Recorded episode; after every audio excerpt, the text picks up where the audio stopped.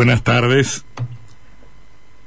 Es notable el nivel de autoestima de la clase dirigente de la Argentina, que predica sus credos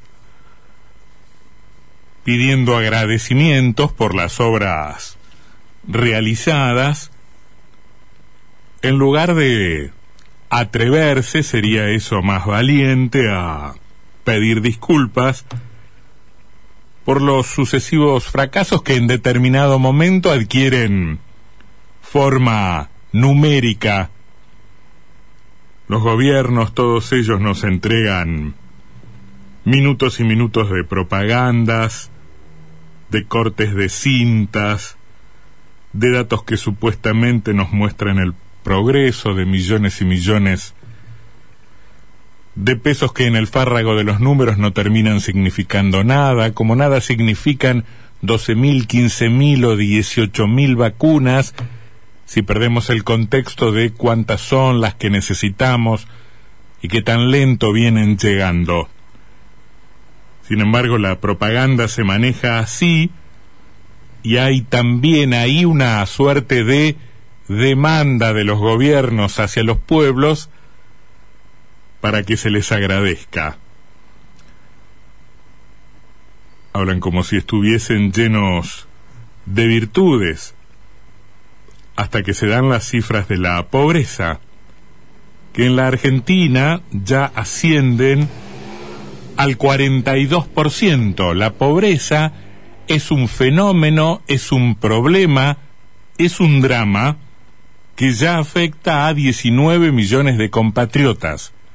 Somos algo más de 44 millones de argentinos.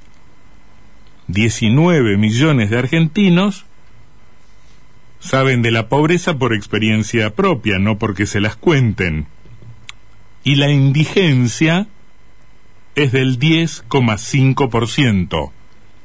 Es un fenómeno que abarca a 4.700.000 argentinos. En el conurbano bonaerense, un polvorín en términos sociales, es un milagro que el sistema no estalle, llega al 51%. Durante el año pasado, año de la pandemia, la Argentina fabricó, esta industria sí que anda bien, 3 millones de nuevos pobres. Había en la Argentina 16 millones de pobres. Ahora son 19 millones de pobres. Estamos en el 42% de pobreza.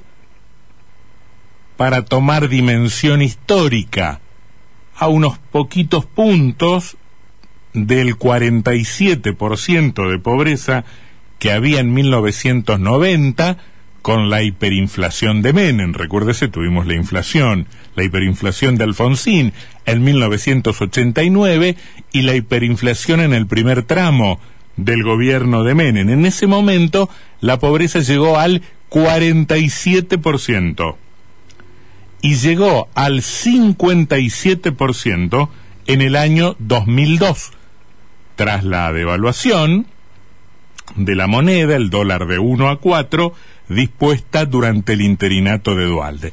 Ese fue el pico más alto de la pobreza, 57%. Hace 3 años, en el mejor registro de la era Macri, había bajado al 28,8%, casi 29%. Lo que quiere decir que en poco más de 3 años, 2 de Macri, 1 de Alberto Fernández, la subimos 13 puntos. Los argentinos incrementamos 13 puntos la pobreza desde 2017 para acá. Lo que quiere decir también, en números redondos, que el número de pobres se incrementó en 7 millones. Hemos fabricado 7 millones de pobres en los últimos 3 años. Si miramos un plazo aún más reducido, si comparamos con el primer semestre de este año, con el primer semestre de este año, la cantidad de pobres del año pasado, la cantidad de pobres subió en 500,000. Son números tremendos. La pobreza extrema también creció mucho el año pasado. Subió del 8% al 10,5%. Y estos números, que en un punto nos obligan a mirar para atrás para ver qué fue lo que pasó para llegar a esta instancia, también nos anticipan el futuro, predicen en algún punto el futuro. La pobreza entre los menores de 14 años ha llegado al 57,7%. Casi 6 de cada 10 chicos menores de 14 años son pobres en la Argentina. Ese guarismo se incrementó en 5 puntos.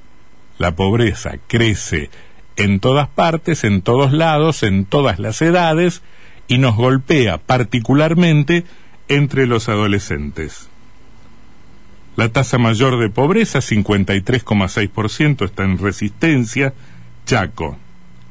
Ahora, adviértase que estamos hablando de niveles de pobreza e indigencia en la Argentina, siendo que, sobre todo después de la crisis de 2001, se plasmó ciertos niveles de cobertura social, primero con los planes Trabajar, los planes Jefes y Jefas, luego con la denominada asignación universal, la extensión a otros grupos como los monotributistas de la asignación universal, o sea, una cierta red de contención social que impide que nos vayamos más abajo.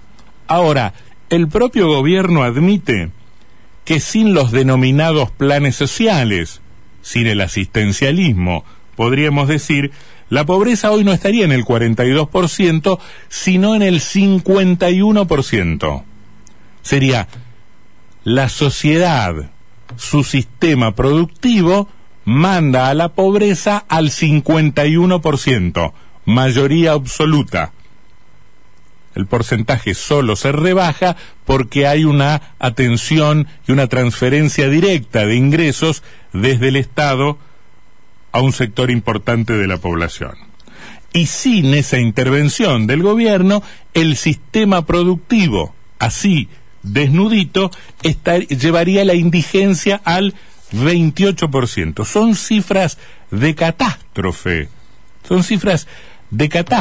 Por supuesto que hablamos del drama social, pero también de la ineficacia y de la insostenibilidad de un sistema económico funcionando en estos términos. Es evidente que hay que repensar todo. ¿Qué pasa con los siempre ganadores y casi podríamos decir los permanentes diseñadores de las políticas oficiales, el mundo financiero? ¿Qué pasa con nuestro sistema productivo? ¿Qué pasa con nuestro campo? ¿Qué pasa con nuestra industria?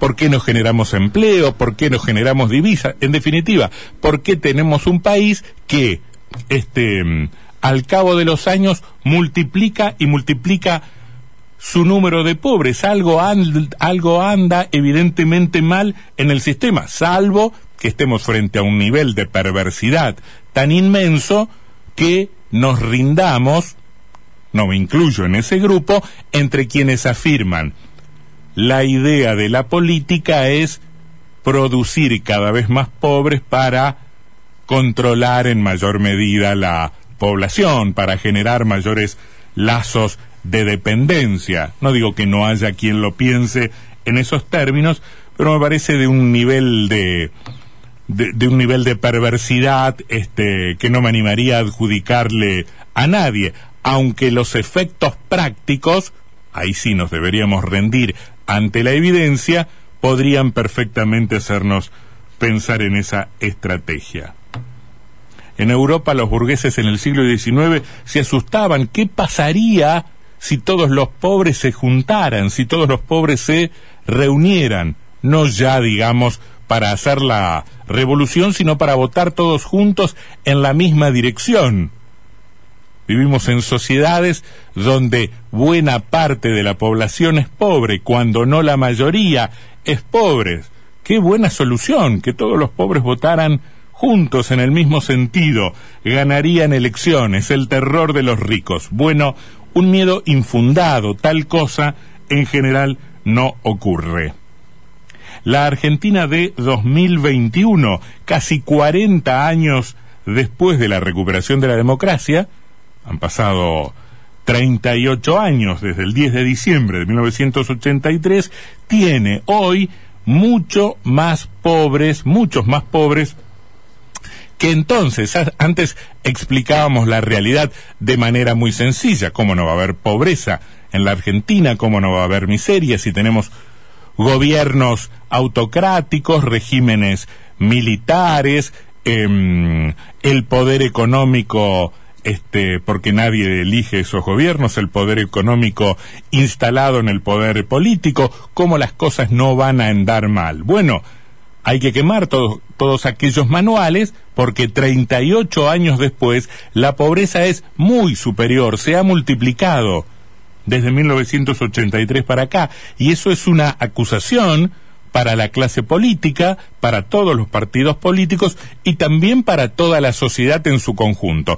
No es que haya que subestimar tampoco la influencia y la gravitación en estos fracasos colectivos del poder económico, de las corporaciones, de quienes efectivamente al defender sus intereses promueven políticas que en general son contradictorias con el interés general. Pero aún reconociendo, podríamos negociar ahí la perversidad de esos grupos económicos, habrá que decir también que la política debería, en todo caso, disciplinarlos para que estos resultados no sean tan pobres, para que un régimen en donde votamos cada 2 años no produzca, antes que cualquier otra cosa y en cantidad impresionante, pobres e indigentes.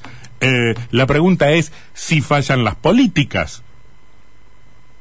¿Qué es lo que está fallando? Si fallan las políticas, si son buenas o han sido tan buenas que si no se hubiesen implementado, las cosas estarían peor. Ese es otro argumento bastante extendido en la política.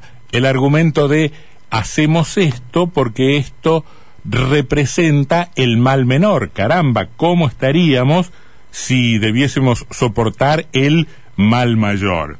Y en esa actuación supuestamente salvadora de un gobierno, de una gestión, de un partido político, de un elenco gobernante, radica esa necesidad de agradecimiento, de reconocimiento, mucho mejor si es en forma de votos, que los gobiernos le reclaman a la ciudadanía. Nos reclaman a nosotros los ciudadanos. Son los hombres, es el sistema, es tal o cual partido político, es un modelo económico, es un momento del mundo. Bueno, una sociedad que se autogobierna, lo que significa, entre otras cosas, que tiene un gobierno o un grupo de autoridades que no es elegido desde afuera, que no es elegido por los ricos ni por los privilegiados de la sociedad, sino que es elegido por todos los ciudadanos, por todo el pueblo. No puede contener la pobreza. Una sociedad que se autogobierna no puede contener la pobreza o disminuirla o atemperarla. Esto es lo que nos vienen diciendo las estadísticas desde hace muchos años. Es un drama enorme.